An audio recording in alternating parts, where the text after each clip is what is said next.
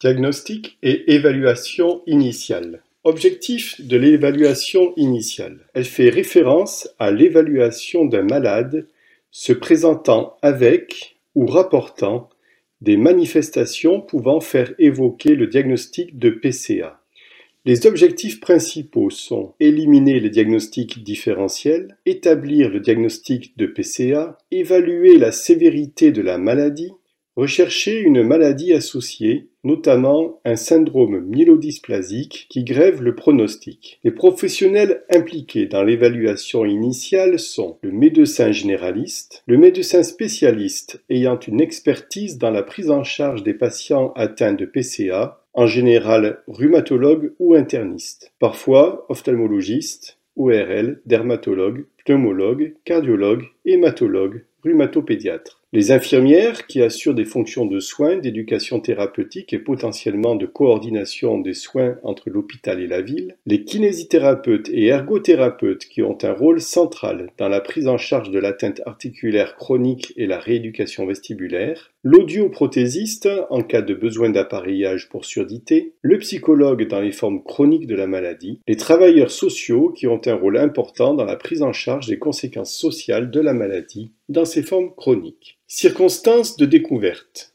Dans 60% des cas, la PCA se présente de façon classique, avec des chondrites typiques du pavillon de l'oreille et de la racine du nez, avec un diagnostic alors généralement relativement aisé. Néanmoins, la présentation est atypique dans 40% des cas et peut débuter par des symptômes articulaires isolés, polyarthrite non érosive, atteinte sternocostale, avec des symptômes respiratoires, pseudoasthme, sténose bronchique, bronchectasie, insuffisance respiratoire, des symptômes ORL, dysphonie avec voix rauque, dyspnée laryngée, surdité brusque ou vertige, des symptômes oculaires, essentiellement épisclérite ou sclérite, des symptômes cutanés, éruption nodulaire, dermatose neutrophélique, purpura, voire une fièvre au long cours, une altération de l'état général ou un syndrome inflammatoire inexpliqué. Dans ces situations cliniques, le diagnostic doit être évoqué et des antécédents de chondrite passés inaperçus doivent être recherchés soigneusement à l'interrogatoire rétrospectif du patient et de son entourage.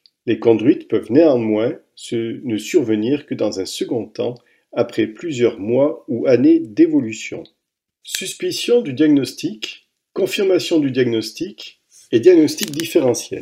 Diagnostic des chondrites au cours de la PCA. Le diagnostic de PCA est essentiellement clinique et doit être évoqué en présence d'un épisode de chondrite. Les chondrites du pavillon peuvent régresser spontanément en quelques jours.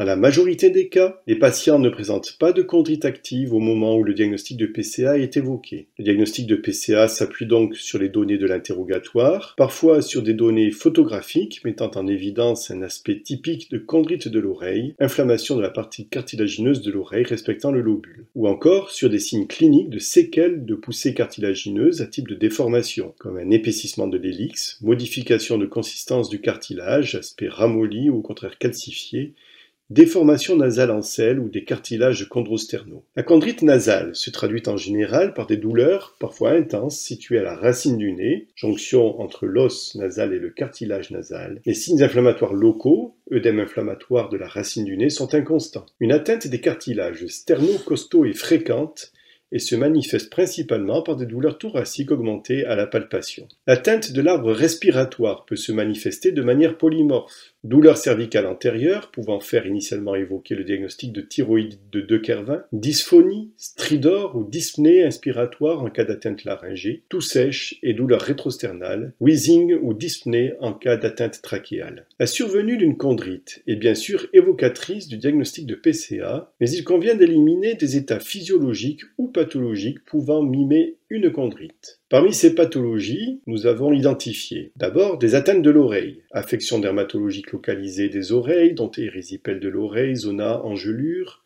lupus chronique, sarcoïdose, syndrome de Sweet, leishmaniose, hématodermie, séquelles d'auto-hématome, piqûres d'insectes, rougeur vasomotrice, érythermalgie des oreilles, coups de soleil, otite externe nécrosante, douleur douloureuse nodule douloureux de l'oreille, syndrome catastrophique des antiphospholipides, tumeur maligne, comme un lymphome du pavillon de l'oreille, douleur des oreilles cinématéria, pathomimie et automanipulation. Concernant les diagnostics différentiels de l'atteinte du nez, on retrouve les déformations post-traumatiques, sarcoïdose, granulomatose avec polyangéite, cocaïne avec perforation de la cloison nasale, infection chronique, syphilis, lèpre, rhinosclérome, déformation ou perforation post-septoplastie, syndrome des antiphospholipides, perforation de la cloison nasale, déformation constitutionnelle, syphilis congénitale, maladie monogénique chez l'enfant notamment, syndrome SAVI, enfin lymphome T ou NK de type nasal. Les diagnostics différentiels de l'atteinte de la trachée et ou des bronches sont principalement la sténostrachéale post-intubation ou post-traumatique,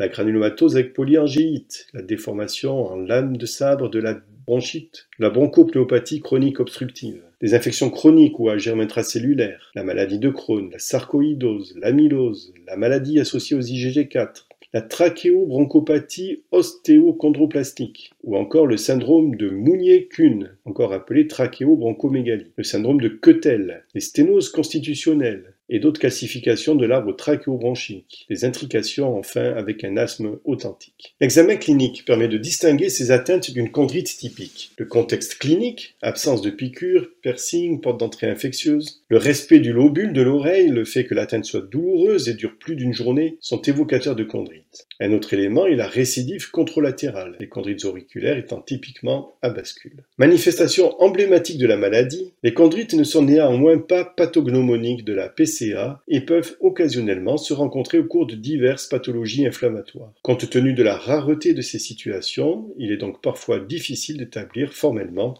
si une chondrite constitue une manifestation non spécifique d'une autre maladie inflammatoire ou si elle s'intègre dans le cadre d'un syndrome de chevauchement avec la PCA.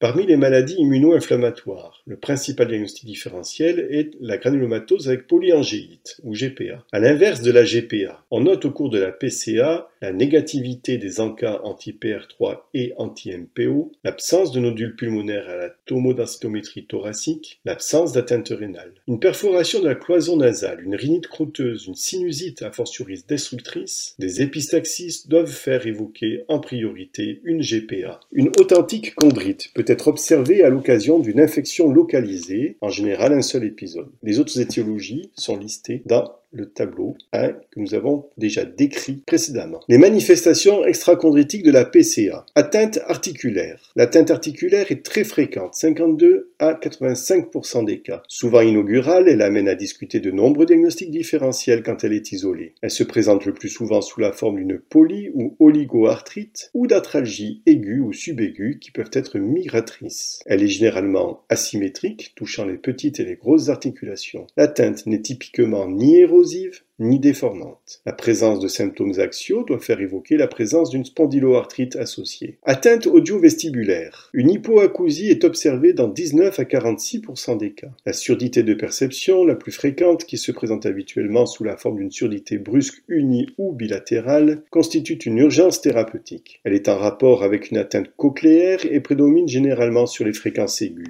Un syndrome vestibulaire peut s'associer à l'atteinte cochléaire ou survenir de façon isolée. Une surdité de transmission est également possible avec des mécanismes divers, sténose du conduit auditif externe, secondaire à des chondrites du pavillon, otite séreuse éventuellement secondaire à une atteinte de la trompe de Stache. Atteinte dermatologique. La fréquence rapportée des manifestations dermatologiques varie entre 17 et 46% Les lésions les plus fréquentes sont les nodules des membres inférieurs et le purpura vasculaire. D'autres lésions élémentaires variées sont possibles. L'histologie cutanée montre généralement une vascularite leucocytoclasique, plus rarement un infiltrat neutrophilique ou une paniculite septale. L'aphthose buccale récidivante est possible et les formes plus rares comportant une aphthose bipolaire sont parfois rapportées dans la littérature comme Magic syndrome. Chez les patients ayant une PCA associée à un syndrome myélodysplasique, l'atteinte cutanée est extrêmement fréquente, 90% des patients avec une forte proportion de dermatose neutrophilique. Cette association doit faire envisager un syndrome Vexas. L'atteinte oculaire. La survenue d'une inflammation oculaire est fréquente, 44 à 65% des cas. Les atteintes les plus communes sont les épisclérites et les sclérites. Des conjonctivites récidivantes, uvéites, kératites sont également observées. Les sclérites sont le plus souvent antérieures et peuvent se compliquer de scléromalacie, voire de perforation dans les rares formes nécrosantes. Atteinte cardiovasculaire. Les anomalies cardiaques sont dominées par les valvulopathies. Celles-ci sont rapportées chez 6 à 27% des patients selon les séries. L'atteinte valvulaire apparaît classiquement après plusieurs années, y compris chez des patients asymptomatiques. L'anomalie la plus fréquente est l'insuffisance aortique, généralement liée à une dilatation de l'anneau accompagnant une ectasie de la portion initiale de l'aorte ascendante. Les autres atteintes moins fréquentes sont l'insuffisance mitrale ou une double localisation mitro-aortique. Des anomalies électriques sont également décrites, principalement des troubles de la conduction auriculo-ventriculaire. Les péricardites sont retrouvées avec une fréquence allant de 3 à 6% Il est parfois difficile de distinguer une atteinte cardiaque de la PCA d'une anomalie non spécifique découverte fortuitement, notamment chez un sujet âgé. Bien que rare, l'atteinte des gros vaisseaux est classique dans la PCA et dominée par les anévrismes aortiques dont la fréquence rapportée est de 4 à 6% Ils sont fréquemment localisés au niveau de l'aorte thoracique ascendante et sont responsables d'une insuffisance aortique. Ils ont aussi été décrits sur les segments thoraciques descendants et abdominaux de l'aorte ainsi que sur d'autres gros troncs artériels. Des lésions sténosantes ou ectasiantes peuvent s'associer au niveau des gros vaisseaux, réalisant alors un tableau proche de la maladie de Takayasu. Des thromboses veineuses profondes, 4 à 10% des cas, compliquent parfois la maladie notamment au cours du Vexas. Manifestations neurologiques. Des manifestations neurologiques centrales rares, très diverses et exceptionnellement révélatrices ont été décrites. Les principales atteintes sont une méningite et une méningoencéphalite, le plus souvent lymphocytaire, une névrite optique, des atteintes des autres nerfs crâniens ainsi qu'une encéphalite limbique. La recherche d'un diagnostic différentiel, en particulier infectieux, est fondamentale. Du fait de leur caractère exceptionnel, les manifestations neurologiques périphériques doivent toujours faire évoquer un diagnostic différentiel. Autre manifestation. En cas de glomérulonéphrite proliférative, on évoque en première intention un diagnostic différentiel tel que la granulomatose avec polyangéite, l'atteinte rénale n'étant pas classique dans la PCA. Syndrome Vexas. Fin 2020 a été décrite une nouvelle entité, le syndrome Vexas, pour vacuoles E1 enzyme X-linked auto-inflammatory somatic syndrome. Il s'agit d'un syndrome auto-inflammatoire associé à une mutation somatique et donc acquise du gène UBA1 qui se situe sur le chromosome X, affectant donc exclusivement les hommes. Ce syndrome doit être principalement évoqué chez des hommes de plus de 50 ans présentant une polygondrite atypique résistante au traitement, de la fièvre, une atteinte cutanée, principalement une dermatose neutrophilique, des infiltrats pulmonaires qui sont très évocateurs, une anémie macrocytaire, un syndrome myélodysplasique, une leucémie myélomonocytaire chronique ou une gammapathie monoclonale. Le diagnostic se fait par la recherche de vacuoles dans les précurseurs médulaires, complété par la recherche de la mutation UBA1 dans la moelle osseuse ou à défaut dans le sang. La description de ce syndrome ouvrira probablement des perspectives thérapeutiques nouvelles. Confirmation diagnostique. La PCA étant une maladie systémique, elle doit être évoquée de principe devant diverses manifestations extracartilagineuses, mais évidemment, le diagnostic de PCA ne peut être porté avec certitude qu'en présence d'une chondrite. Le bilan initial doit comporter un arbre généalogique, un bilan biologique standard, une recherche de syndrome inflammatoire absent dans 40% des poussées et un bilan immunologique. Celui-ci comporte anticorps antinucléaires et anti-UNA, facteurs rhumatoïdes, anti-CCP, ANCA anti-MPO et anti-PR3 et si nécessaire anti-page HLA-B27. Ce bilan immunologique vise à éliminer les principaux diagnostics différentiels, en particulier une vascularite associée aux ANCA, notamment une GPA, et à rechercher une autre maladie inflammatoire associée. La recherche d'anticorps anticartilage, d'anticorps anticollagène de type 2 et ou d'anticorps anti-matriline 1 est inutile. Il convient de porter une attention particulière à la numération formule sanguine en raison de la possibilité de myélodysplasie associée et d'envisager la réalisation d'un myélogramme avec étude cytogénétique en cas d'anomalie persistante des lignées sanguines, y compris une macrocytose isolée. Évaluation de la sévérité et du pronostic. L'évaluation de la sévérité repose sur la mise en évidence d'atteintes associées à un pronostic péjoratif. Les formes purement chondritiques, auriculaires ou nasales, ont un pronostic favorable mais peuvent entraîner une gêne fonctionnelle et ou un préjudice esthétique lié à la déformation progressive des cartilages. Les atteintes de l'arbre respiratoire peuvent conduire à des infections, une insuffisance respiratoire aiguë et engager le pronostic vital ou entraîner d'importantes séquelles fonctionnelles respiratoires. En l'absence de prise en charge adaptée, les épisodes de sclérite peuvent conduire à une scléromalacie perforante dans de rares cas. Les atteintes de l'appareil cochléo-vestibulaire peuvent conduire à une surdité ou rarement à une instabilité posturale définitive. Si une atteinte hématologique, myélodysplasie, est associée, le pronostic vital est défavorable, entraînant fréquemment une dépendance transfusionnelle importante. La qualité de vie est souvent altérée de façon majeure. L'évaluation de l'extension de la maladie repose avant tout sur les données de l'examen clinique, complété par les examens paracliniques et les consultations spécialisées lorsque cela est nécessaire. La PCA est associée à une autre pathologie dans 20 à 30% des cas,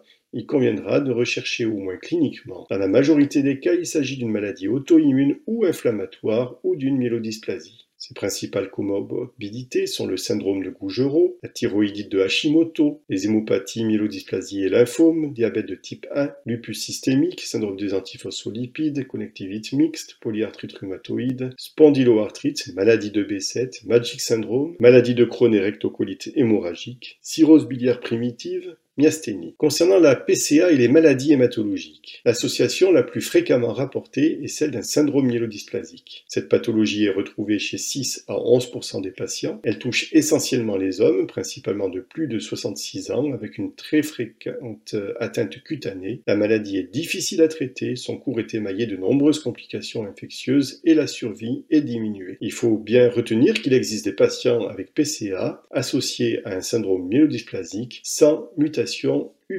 Concernant la liste des examens complémentaires à réaliser, à discuter et à éviter en cas de suspicion de polychondrite atrophiante. Certains examens sont systématiques. Il s'agit de l'électrocardiogramme de référence afin de rechercher les troubles rythmiques ou de la conduction. De l'exploration fonctionnelle respiratoire. Celle-ci comprend une courbe débit-volume, inspiratoire et expiratoire et un test de réversibilité en cas de syndrome obstructif, plus ou moins un test de marche de 6 minutes. Il comprend également un TDM cervico-thoracique dynamique en inspiration et en expiration, avec éventuellement une reconstruction bi- ou tridimensionnelle. Ce scanner est dédié à la recherche d'un épaississement et ou de calcification des anneaux trachéobronchiques, respectant initialement la portion antérieure, membraneuse, non cartilagineuse de la trachée, à la recherche d'une trachéobronchomalacie avec un collapsus expiratoire, à la recherche de sténose trachéobronchique permanente et fixée, à la recherche d'un piégeage, d'infiltration pulmonaire, notamment dans l'infection, mais aussi en cas de vexas, à la recherche d'une dilatation de l'aorte ascendante et de signes d'aortite par un scanner injecté, à la recherche d'arguments en faveur de certains diagnostics différentiels, comme des nodules pulmonaires au cours de la GPA. Les examens systématiques comportent également une échographie transthoracique pour dépister ou confirmer une dilatation de l'aorte ascendante ou une valvulopathie. D'autres examens sont à réaliser en fonction du contexte. Une consultation ORL avec réalisation d'un audiogramme, pour rechercher une surdité de transmission ou de perception, et évaluer la fonction vestibulaire. Une IRM cérébrale explorant le nerf auditif et l'oreille interne en cas de manifestation cochléo-vestibulaire. Un scanner des sinus de la face pour rechercher notamment des arguments en faveur d'une GPA. Une biopsie de la muqueuse ORL pour la recherche de diagnostics différentiels comme GPA, sarcoïdose, amylose. Une consultation d'ophtalmologie en cas d'atteinte oculaire inflammatoire. Une radiographie des articulations douloureuses et l'échographie articulaire en cas de manifestation articulaire périphérique inflammatoire. L'IRM du rachis et sacroiliaque en cas de suspicion de spondyloarthrite, un TEP scanner, même si sa place est mal définie au cours de la PCA, cet examen peut parfois révéler une atteinte infraclinique indication à discuter avec une équipe spécialisée. Ne sont pas recommandées la biopsie du cartilage du pavillon et la biopsie du cartilage trachéobronchique. Cette dernière est dangereuse et fortement déconseillée. En ce qui concerne la biopsie du cartilage du pavillon, elle est simplement inutile pour poser le diagnostic. Enfin, on réalisera tout autre examen approprié en fonction du contexte clinique et des éventuelles atteintes d'organes suspectés. Le diagnostic de PCA peut être facilité par l'utilisation des différents jeux de critères publiés, les critères de, de Miché étant les plus adaptés à pratique clinique. Ces critères de polychondrite, selon Miché, comporte des critères majeurs et des critères mineurs. Les critères majeurs sont chondrite auriculaire, chondrite nasale et chondrite laryngotrachéale. Les critères mineurs sont l'inflammation oculaire, conjonctivite, épisclérite, uvéite ou kératite, l'hypoacousie, la dysfonction vestibulaire et la polyarthrite séronégative. Pour remplir les critères de Miché, il faut deux critères majeurs, ou un critère majeur et deux critères mineurs. En pratique, ces critères ne sont ni nécessaires ni suffisants pour porter le diagnostic de PCA. Ils permettent de lister les principales atteintes pouvant faire évoquer une PCA ils n'ont pas de valeur diagnostique individuelle. Annonce du diagnostic et information du patient. L'annonce diagnostique doit, si possible, faire l'objet d'une consultation dédiée au cours de laquelle seront expliqués le diagnostic, ses conséquences et les grandes lignes de la prise en charge thérapeutique, ainsi que les éventuels effets indésirables majeurs. Ces informations doivent être présentées de manière adaptée au niveau de compréhension du patient. Il est essentiel de souligner que la PCA n'est pas une maladie contagieuse ou héréditaire, et n'est donc pas transmissible à l'entourage ou à la descendance. Les principaux signes de poussée et la conduite à tenir en cas de poussée doivent être exposés aux patients. La mise à disposition des coordonnées des associations de patients, une seule association actuellement, et la possibilité de prise en charge en ALD doit être expliquée aux patients, et s'agissant d'une affection non inscrite sur la liste d'ALD 30 mais répondant aux critères des affections hors liste ALD 31 forme évolutive ou invalidante d'une affection grave caractérisée pour des soins d'une durée prévisible de plus de six mois. Un accompagnement psychologique peut être proposé si nécessaire. Spécialité pédiatrique, spécificité pédiatrique. La PCA est encore plus rare chez l'enfant et quelques rares observations ou séries d'observations ont été rapportées. L'âge moyen au début des PCA à début pédiatrique est de 9 ans avec un sexe ratio équilibré proche de 1. La PCA n'atteint pas les cartilages de croissance. Le début précoce peut témoigner de facteurs génétiques sous-jacents vraisemblables bien qu'aucune cause mendélienne de PCA ne soit connue à ce jour. À ce titre, deux maladies monogéniques ont clairement été associées à des tableaux de chondrites inflammatoires il s'agit des cryopyrinopathies, mutation du gène LRP3, forme dominante avec fièvre récurrente, et des déficits en protéine kinase C delta, celle-ci étant associée à des lupus, forme récessive liée à des mutations du gène D'autres maladies génétiques qui affectent le cartilage représentent des diagnostics différentiels comme le syndrome de Quetel avec calcification diffuse des cartilages, de transmission autosomique récessive par mutation du gène MGP. Le syndrome de Williams-Campbell, quant à lui, correspond à une malformation respiratoire avec défaut complet du cartilage bronchique et l'éventuel gène impliqué n'est pas connu. Les autres diagnostics différentiels plus spécifiques à la pédiatrie sont l'automanipulation, la maltraitance, syndrome de Silverman avec lésion chondrale induite, la syphilis congénitale et les causes immunitaires, déficit en molécules HLA de classe 1, et destruction de la cloison nasale, les interféronopathies, SAVI, TREX1, les déficits hypomorphes en RAG1 et RAG2. La corticothérapie est proposée dans la majorité des cas et près de la moitié des patients sont sous immunosuppresseurs. Notons que la corticothérapie peut être associée à des mesures spécifiques dans ce contexte pédiatrique, avec notamment l'administration de GH en cas de retentissement important sur la croissance.